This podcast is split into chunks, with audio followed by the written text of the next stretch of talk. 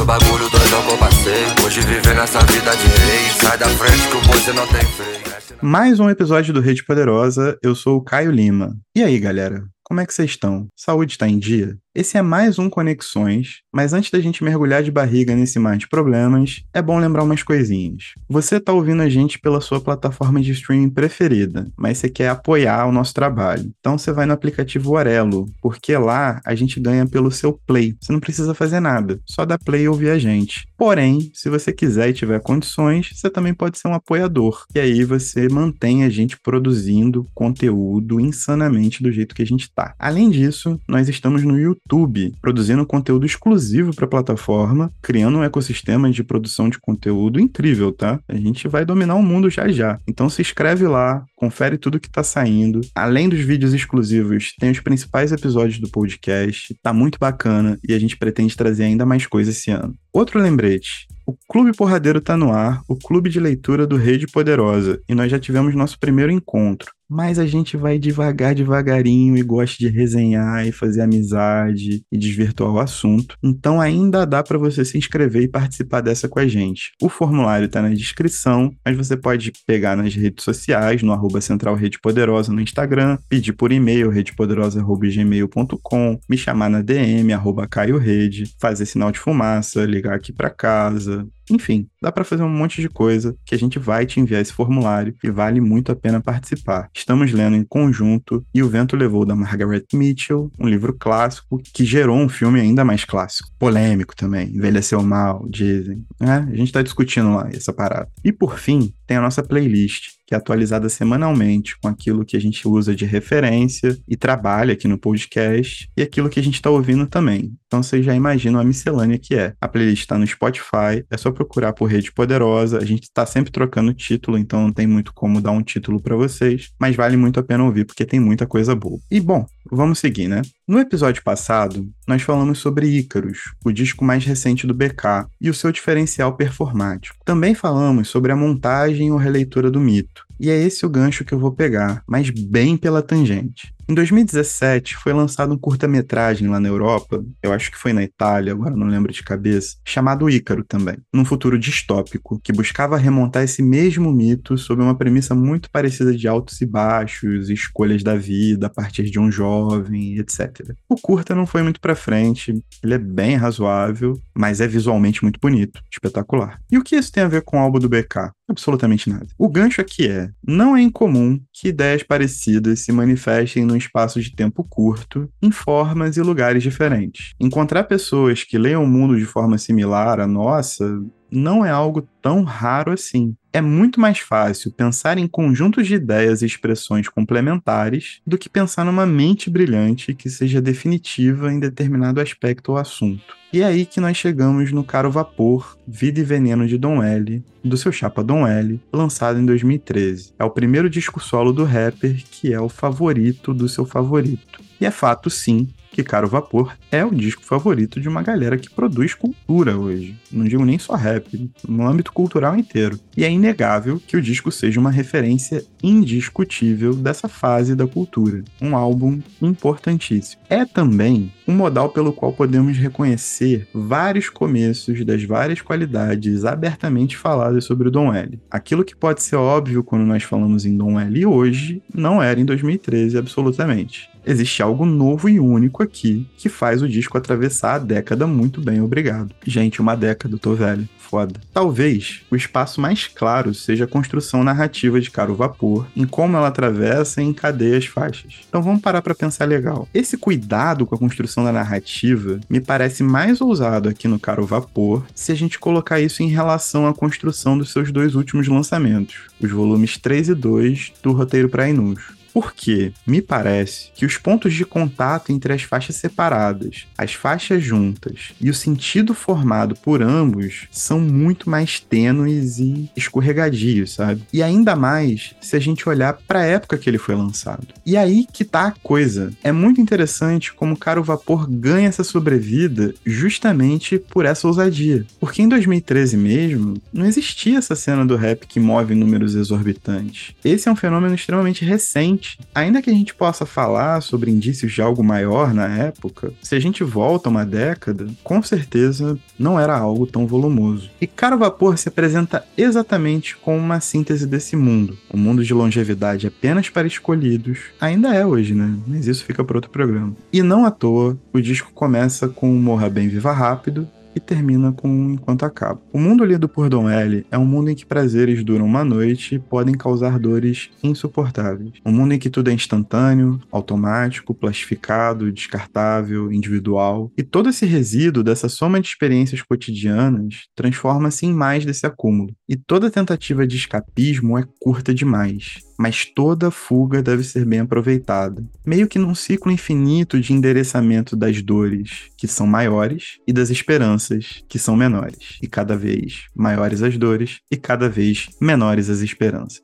Acaba que nossa realidade já é uma realidade distópica. O mergulho nesses prazeres febris e a continuidade desse cotidiano ruidoso e hostil é justamente aquilo que faz Caro Vapor ter sentido. Né? A vitória que você quer, então brinda. É o primeiro verso do disco. A questão é, sob quais condições essa vitória é conquistada, sob qual realidade, através de quais sacrifícios. E é nesse argumento que eu vou trabalhar algumas conexões. Avançando para 2022, e esse é o momento em que eu começo a deixar todo mundo com raiva das idas e vindas que eu faço, mas é assim que as coisas funcionam por aqui, então eu só lamento. Então, em 2022, para falar sobre o disco mais recente do Dom L, Roteiro para Inus Volume 2, ficou convencionado lembrar de um certo livro. Toda entrevista, resenha, podcast, texto, nota, mesa literária, post em rede social, para onde você olhar, estará ele citado. É tipo Júlio cobrando uma dívida, manja? E sim, sim, eu tô falando do livro Realismo Capitalista, do Mark Fisher, lançado aqui no Brasil em 2020 pela editora Autonomia Literária, com tradução de Rodrigo Gonçalves, Jorge Deodato e Michael da Silveira. O livro é uma reunião de ensaios escritos em torno de 2010, pouquinho para mais, pouquinho para menos ali, que diagnosticam essa realidade brutal produzida pelo capitalismo, em que a única possibilidade é que nos rendamos a uma lógica predatória e individualista de sociedade. A sociedade do lucro, do sucesso, do dono, do único e desse eterno resta um. Às vezes parece não existir alternativa. É isso o Mad Max, o fim da humanidade, o apocalipse, ou o famoso fim da história, do Francis Fukuyama, aquele liberal safado. Contando um segredo aqui rapidinho, só uma vírgula, é que existe, tá na organização popular, mas isso também fica para outro programa, beleza? Então a gente volta. Como crítico, Mark Fisher usa de muitos programas ou modais culturais, tipo cinema, TV, música e literatura, para tecer o véu ideológico do capital e tentar elaborar sobre e, importante, para fora dele, para além dele. Pois existe, claro, apontamentos sobre saídas possíveis e modos de vida que se distanciam dessa predação cotidiana. Mas aqui, o diagnóstico da realidade, a leitura de mundo, é o que mais nos interessa. Esse é o nosso foco agora. Porque lendo e relendo Mark Fisher e ouvindo e reouvindo Para o Vapor do Don L, me deu a impressão de que são coisas muito parecidas e isso sem nunca terem se tocado no contexto dos seus lançamentos. Sendo assim, assim sendo, eu trouxe dois ensaios do realismo capitalista para a gente poder trocar essa ideia e tentar abrir esse jogo um pouco melhor. Os dois ensaios que me servirão de suporte são o primeiro, Super Nani Marxista, e o segundo, se pudéssemos observar a sobreposição de realidades distintas, o realismo capitalista como trabalho onírico e distúrbio da memória. Ambos os ensaios se relacionam diretamente com dinâmicas muito próximas do disco e, importante, da cultura hip hop em três questões bastante comuns: o trabalho, o prazer e a memória. Em Super Nani Marxista, a discussão tem início a partir da figura opressora do programa de TV que, para reeducar filhos, entre aspas, sem educação, recebe o aval dos pais para aplicar uma régua moral que mistura, de maneira muito própria, a culpabilização da criança e o isolamento forçado como soluções educativas, como se ao amor e ao cuidado coubessem aquela via violenta de, entre mais aspas, aprendizado. E isso é para resumir o pagode, tá? Muito mais coisa, obviamente. Esse programinha tem 20 minutos. Vamos com calma. Mas a raiz do problema é: se essas crianças não têm limites perante os pais, quem desautorizou esses pais? As crianças foram inseridas nesse círculo de satisfação e prazer imediatos desde muito cedo, sendo legadas pelos pais a uma busca solitária e incessante pela satisfação instantânea, com desejos e vontades rapidamente satisfeitos, esquecidos e substituídos por outros. Cada vez mais rápido e mais rápido, e mais rápido e mais rápido, como se isso fosse espontâneo e não induzido. E essa é uma das chaves do problema. Pais fazem isso porque precisam trabalhar em talvez mais de um emprego. Outra referência ao Júlio, né? Isso aqui, a referência máxima é Todo Mundo Odeia o Cris. Mas eles trabalham em mais um emprego para sustentar as necessidades materiais dos filhos e as próprias necessidades materiais, claro. Mas aí sobra muito pouco tempo para acompanhar o básico, para construir uma relação entre pais e filhos. Filhos que passam a ser educados por aquilo que são, hoje, capazes de buscar e consumir. E legar uma programação instantânea, com altos gatilhos de alerta e saciedade sendo estimulados ao mesmo tempo, não vai transformar uma criança num filho amável, mas num consumidor insaciável. Pequenos consumidores dos produtos culturais, das relações e do tempo. Conectando o segundo ensaio escolhido, que fala do distúrbio da memória, essa criança muito se assemelha a qualquer consumidor de qualquer mercado. O tempo passa a ser um bem de consumo como qualquer outro e deve ser ocupado, preferencialmente, pelos prazeres que estão mais à mão, prontinhos e embalados que você abre, usa e joga fora para repetir o mesmo ciclo infinitamente e cada vez mais rápido. Essa espécie de educação artificial, baseada num alto índice de prazer e da não existência de crítica para escolher o que faz bem ou o que faz mal, usando um fator moral aqui muito básico, produz alguns fenômenos nocivos à organização da vida, cada vez mais mergulhada numa lógica predatória e ultraprocessada. E uma maneira de verificar isso para fora da Super Nani é vermos como isso está na própria indústria cultural, que acelera e multiplica a produção de produtos e rapidamente inutiliza esses produtos. A música tem sido bastante assim, né? Sem muito que abstrair e conduzir a algum lugar, a música estoura de repente, você ouve, gosta e pula até descartar, o que deve acontecer em uma semana ou menos na grande maioria dos casos. Malmente falando, a minha geração e gerações posteriores estão mais acostumados a esquecer do que a lembrar das coisas. Nós somos produtos da antimemória, malmente usando o conceito também, endereçando nossas memórias, relações e tempo para lugares cada vez mais refratários e isolados. Gerações e gerações que não sabem se relacionar entre si com o meio porque não conseguem sustentar vínculos e fazendo uma longa ponte, gerações e gerações que são um poço de depressão, ansiedade, outras patologias e vícios diversos somos impossibilitados de criar novas memórias porque estamos exaustos tentando sobreviver e quase sem alternativa. Mas ainda assim, a gente precisa consumir e não jogar tudo pro alto. O sistema produtivo precisa dessa força de trabalho, né? Então, algumas memórias coletivas também são produzidas, investidas de um efeito nostálgico de coisas que nós nem vivemos e para acabar, ainda produzem uma sensação de pertencimento criando uma experiência abstrata de vivência, sendo que a gente não consegue lembrar dos acontecimentos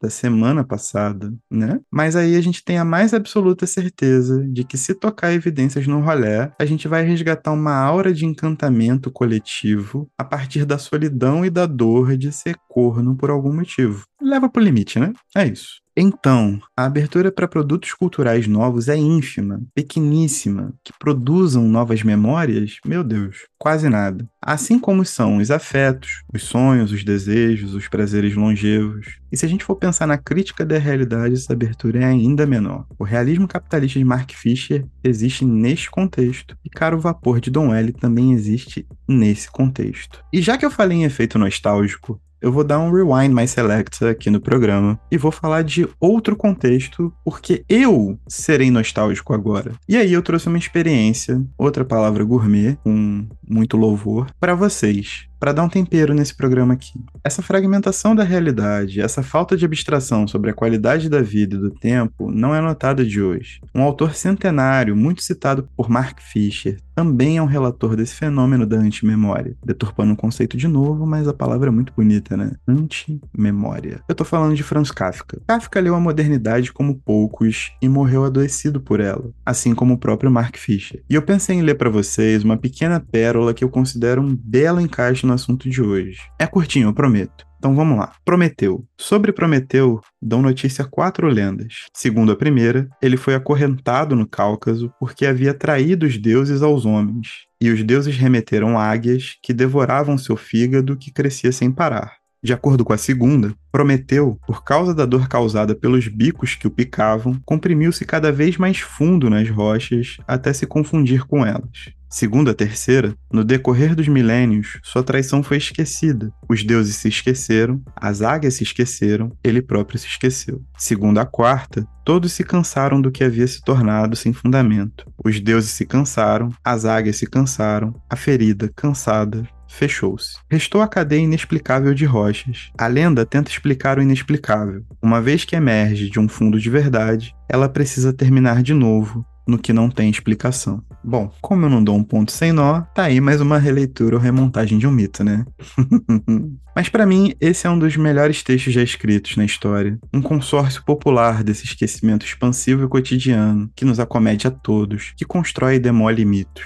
Uma ferramenta moderna, ultramoderna, pós-moderna. Bom, depois dessa volta toda, sobra muita coisa para falar, mas eu não quero me alongar muito mais, porque novos programas virão, todos eles conectados de alguma forma. Até porque a proposta desse programa é um apelo à memória também. A minha memória e a sua memória, caro ouvinte. A real da real, a true da é que ler o tempo e ler bem o tempo não é uma exclusividade dessa ou daquela figura. A proximidade temporal dos textos de Mark Fisher e do disco de Don L reforçam uma ideia de mundo, obviamente guardadas todas as especificidades possíveis. Mas a minha mensagem principal de hoje é que uma cultura não é apenas um produto das referências. Nós não podemos nos apegar a uma expressão cultural, qual ela seja, apenas como um dicionário, uma enciclopédia, uma peça de museu, um lugar para consultar de vez em quando. Uma cultura é, principalmente, uma produtora de pensamento, de referências e, ainda mais importante, de alternativas, de novidades, de possibilidades e de esperanças concretas. Nada de idealizações vazias.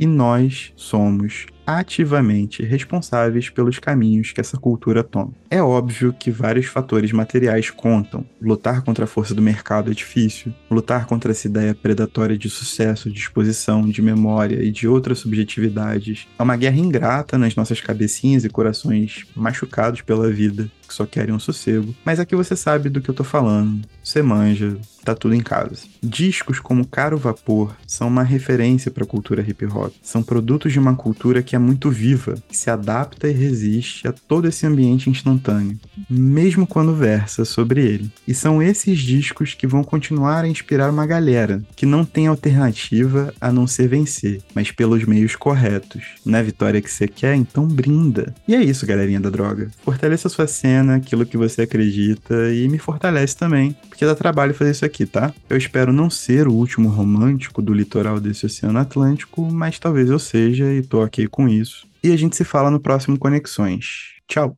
Eu tô querendo te beijar de novo, teu beijo